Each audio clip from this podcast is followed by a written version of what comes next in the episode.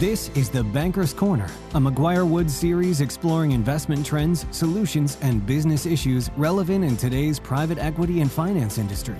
Tune in with McGuire Woods partner Geoff Cockrell as he and specialists share real world insight to help enhance your knowledge. Welcome to another episode of the Corner Series. I'm Geoff Cockrell, your host. I'm a partner here at McGuire Woods, where I spend all of my time on uh, healthcare, private equity investing. Here in the Corner series, we try to bring together thought leaders and deal makers, M&A market, and we talk about current trends and some of the impact of those trends on healthcare investing. Today, I'm thrilled to be joined by Bob Bartell.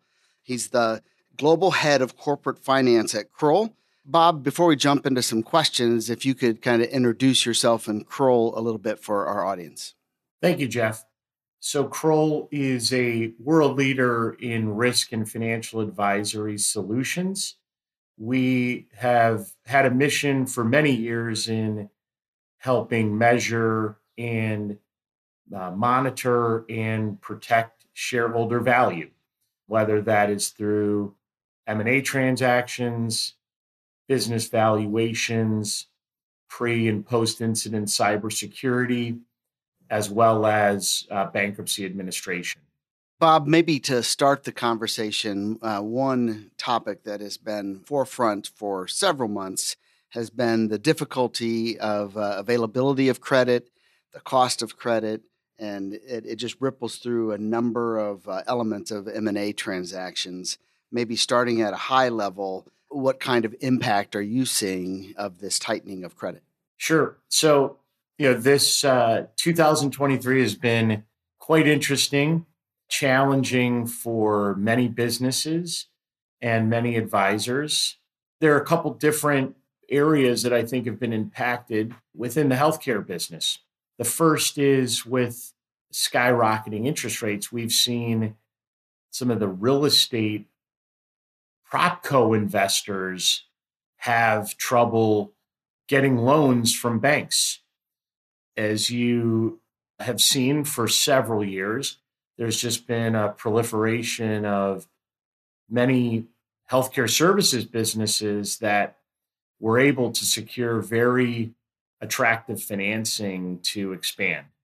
And for the time being, that is kind of on pause as many of the lenders are just dealing with their real estate portfolios unrelated to healthcare. So even if it has sort of nothing to do with some of the the vibrant and robust healthcare businesses, many healthcare services providers that need a physical location, they've been kind of in a timeout position in most of 2023, given the lack of availability in real estate lending. And the lender's concern of the credit worthiness and solvency of the tenant and the lessee.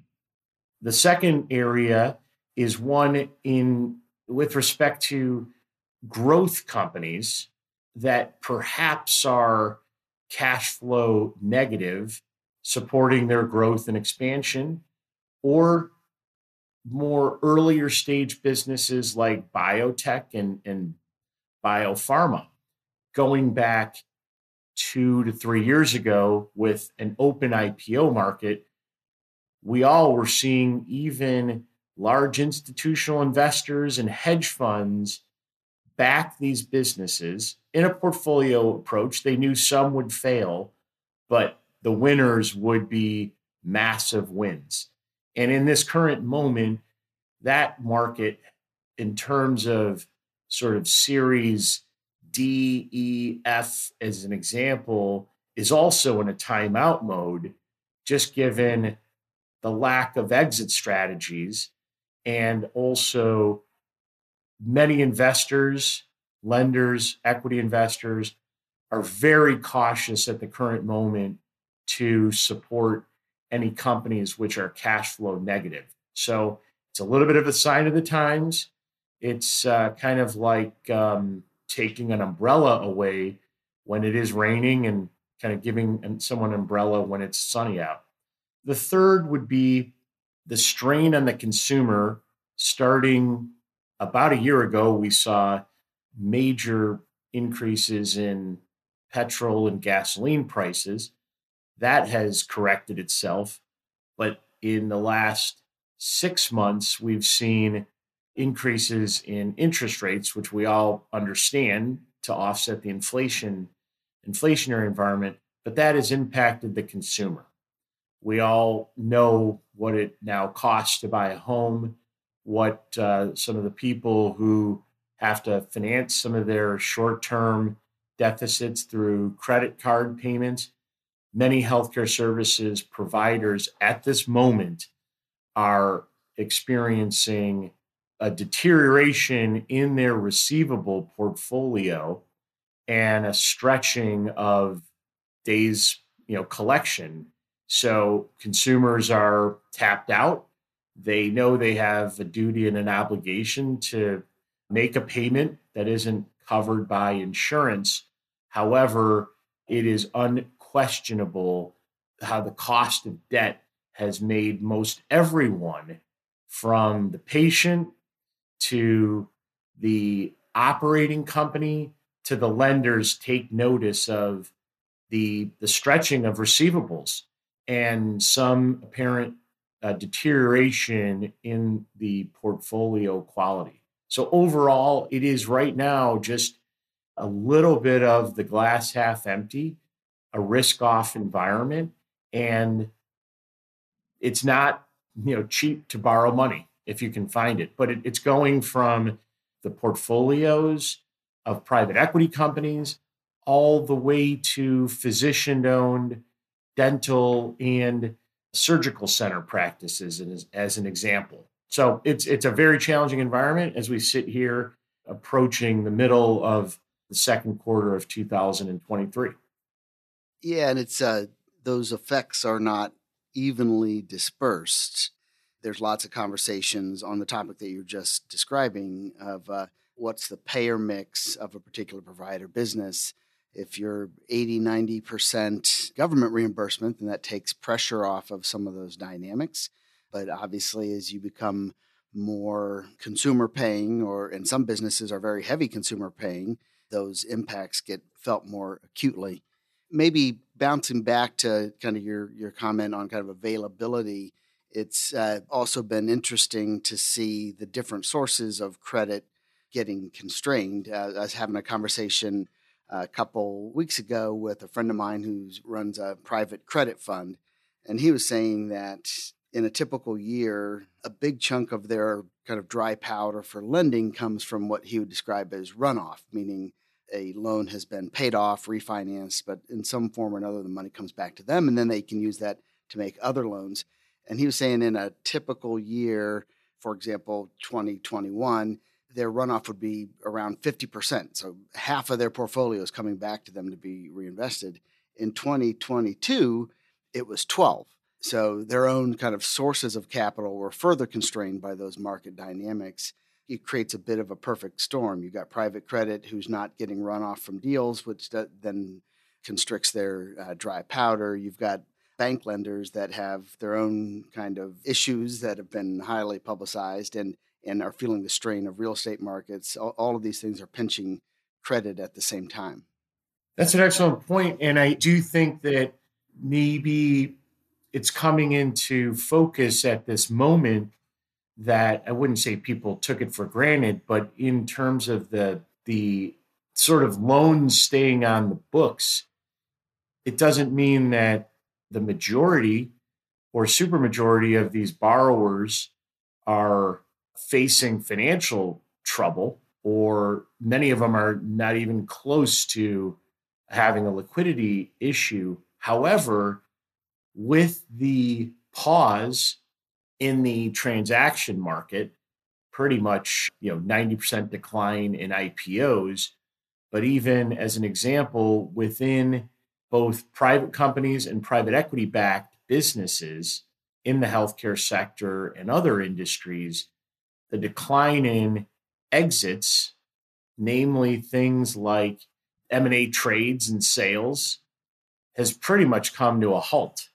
So the lenders are sitting on loans that they may be performing, but they're not being repaid to redeploy capital to the next opportunity. So there absolutely is sort of a, a stalemate of just everyone is taking a rest right now and has kind of the pause button on. But the velocity of M&A that the world saw, in particular in the United States, in 2021 and for the majority of 2022 looks very different in the first four months of 2023.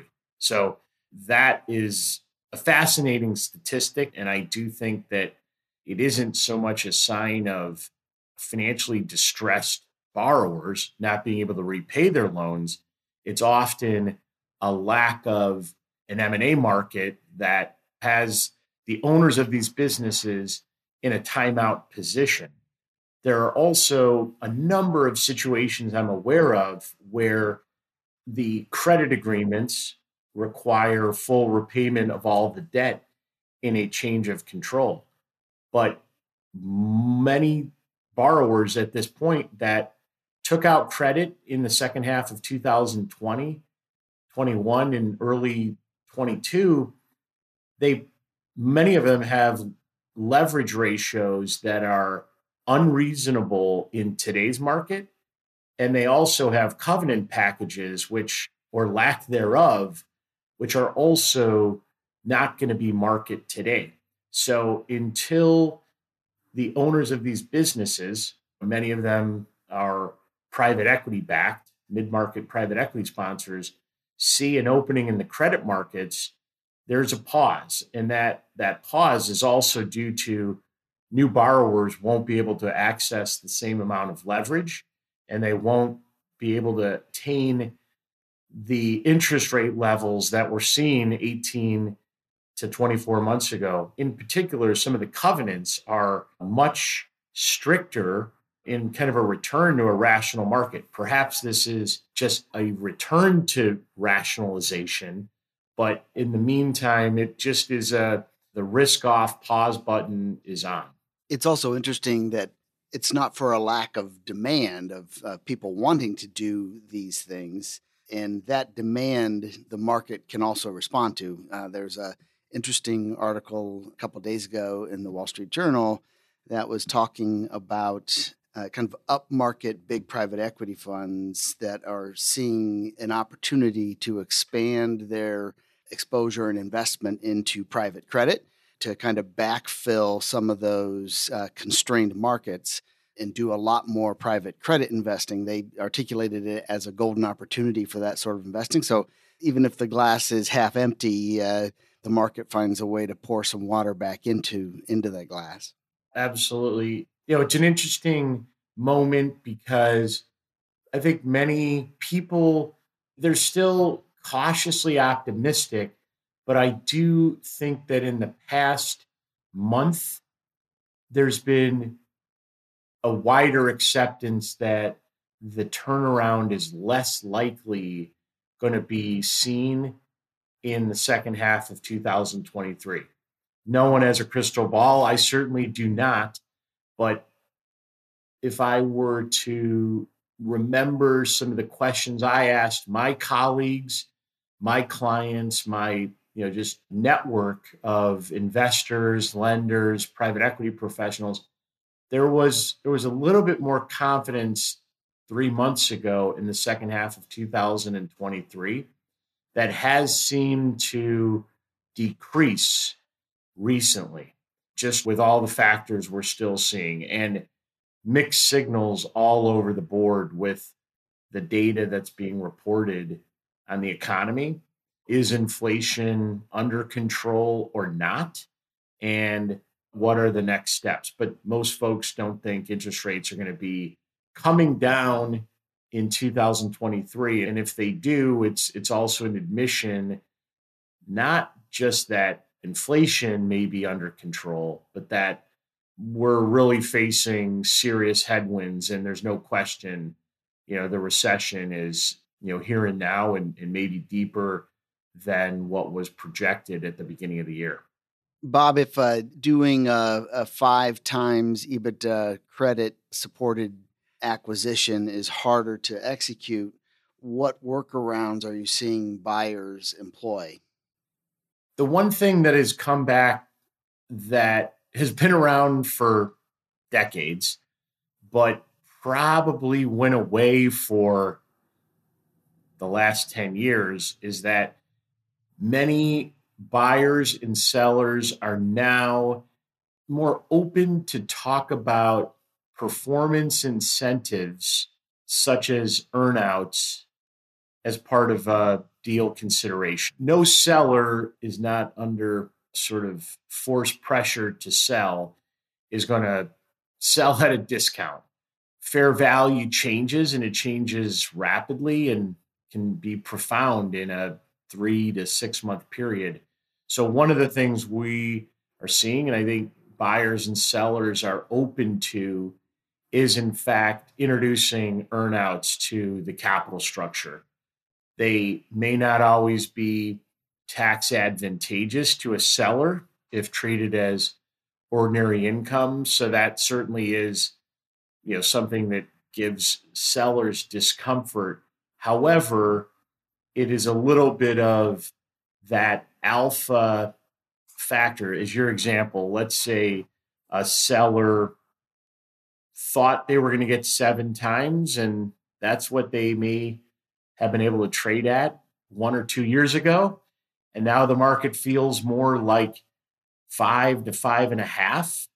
That's going to be unacceptable to trade, but somewhere in between, or even less cash up front, but a higher overall purchase price over a two or three year period may be realistic and give buyers the comfort to transact. So it is a little bit, it puts the risk back on the seller and the management team to perform, but there are creative ways to do this. So earnouts would be one element. The second, it is more complicated, but more private equity portfolio companies are discussing mergers let's assume cashless mergers to create value during this sort of pause in transaction activity, that a lot of value can be created in the next year or two, awaiting the return to a more robust and active financial market. Again, is something that ordinarily would be dismissed, but given two characteristics of the private equity community less emotion than a often an entrepreneur or founder and financial sophistication they understand what they can do together and the power of you know one plus one equals three. So that's another thing that we're seeing to try to bridge the gap. The third would be related party and related fund transactions. There are a number of institutional investors and limited partners, the sovereign funds, the insurance funds, the large endowments, and some of the family offices that are very interested in partial liquidity events, but kind of a trade from fund three to fund four, or a carve out of certain assets where the existing limited partners have a choice to roll over into the new co entity or to have partial liquidity. So, what I would say is that the capital markets are creative, they are agile, they don't change in a day's time, but there are some solutions, and those would be three of them continuation funds and fund to fund transfers. The second would be what I spoke about in terms of private company mergers, which have been scarce in my entire career, but are more open to this because you have professionals that specialize in an industry. They knew that one of the companies was a buyer or a seller to the other, you can create a lot of value, take out costs. Maybe there's a geographical expansion play. Maybe there is just the ability to have size and leverage helps one of the companies. And now you can create value, even if it's unrealized, in the hope for sort of a stronger, you know, second half 2024 and 2025 in the capital markets. Let me add one to that list. Your example of the private company merger a buyer is not getting any additional equity into the buyer entity. It's not getting any debt. It's just using its own kind of securities as the currency in that acquisition. That's cheap in the sense of it doesn't, you don't have interest on that. It's uh, expensive in percentage points. You're giving a lot more of the buyer equity ultimately in that scenario, but it's definitely an attractive option the alternative on the opposite end of that spectrum of percentage points is we see uh, private equity funds uh, willing to, whether this is a new platform or funding into a platform to do another acquisition, is to just do it all with more equity out of the fund. So they put in more capital and don't have any debt on it, which the idea is often that that can be refinanced in a debt recap at a later point and that's probably true that it will be able to be debt recapped at a later point. But on that spectrum of percentage points, it has an interesting dynamic in that it swings it all the way in the other direction. If a typical, let's say, $100 million acquisition was going to be 60 in debt, 30 in equity from the fund, and 10 in rollover, if you instead, that would kind of imply a 75 25 equity split on the buyer side if instead you get 90 of uh, equity dollars from the fund and still have the 10 of rollover with an eye towards recapping at a later date, you can recap at a later date, but you've right then locked in the relative uh, percentages at a 90 10 basis instead of a 75 25. So all of these different workarounds have pressure points and slightly different economics that you got to wade through. But definitely see people exploring uh, alternatives. It's not guaranteed they're going to make money, but they're going to be creative and they're going to do things that are less traditional. That's an excellent point in terms of that I didn't mention earlier is the rollover element from a seller can help bridge the gap as well. It obviously creates alignment of two companies and management to perform post transaction, but it also shows the buyer that the management team and seller has a lot of skin in the game. So rollover equity is definitely increasing. I mean, we're seeing that in a couple conversations where there were times when rollover equity in hot markets would be sometimes zero in terms of the sales pitch of a private equity buyer. Today, that number is you know probably significantly significantly higher. So that is uh, another element as well. Bob, I think we could talk about these uh, difficult M and A times uh, all morning here, but uh, let's wrap it at that. It's been a ton of fun, kind of walking through some of this stuff, and I really appreciate you joining me. This is great. I greatly appreciate the invitation. Thank you for joining us on this installment of the Banker's Corner. To learn more about today's discussion, please email host Geoff Cockrell at gcockrell at mcguirewoods.com. We look forward to hearing from you. This series was recorded and is being made available by McGuire Woods for informational purposes only.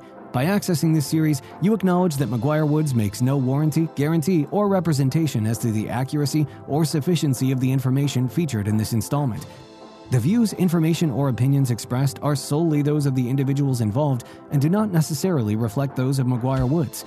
This series should not be used as a substitute for competent legal advice from a licensed professional attorney in your state and should not be construed as an offer to make or consider any investment or course of action.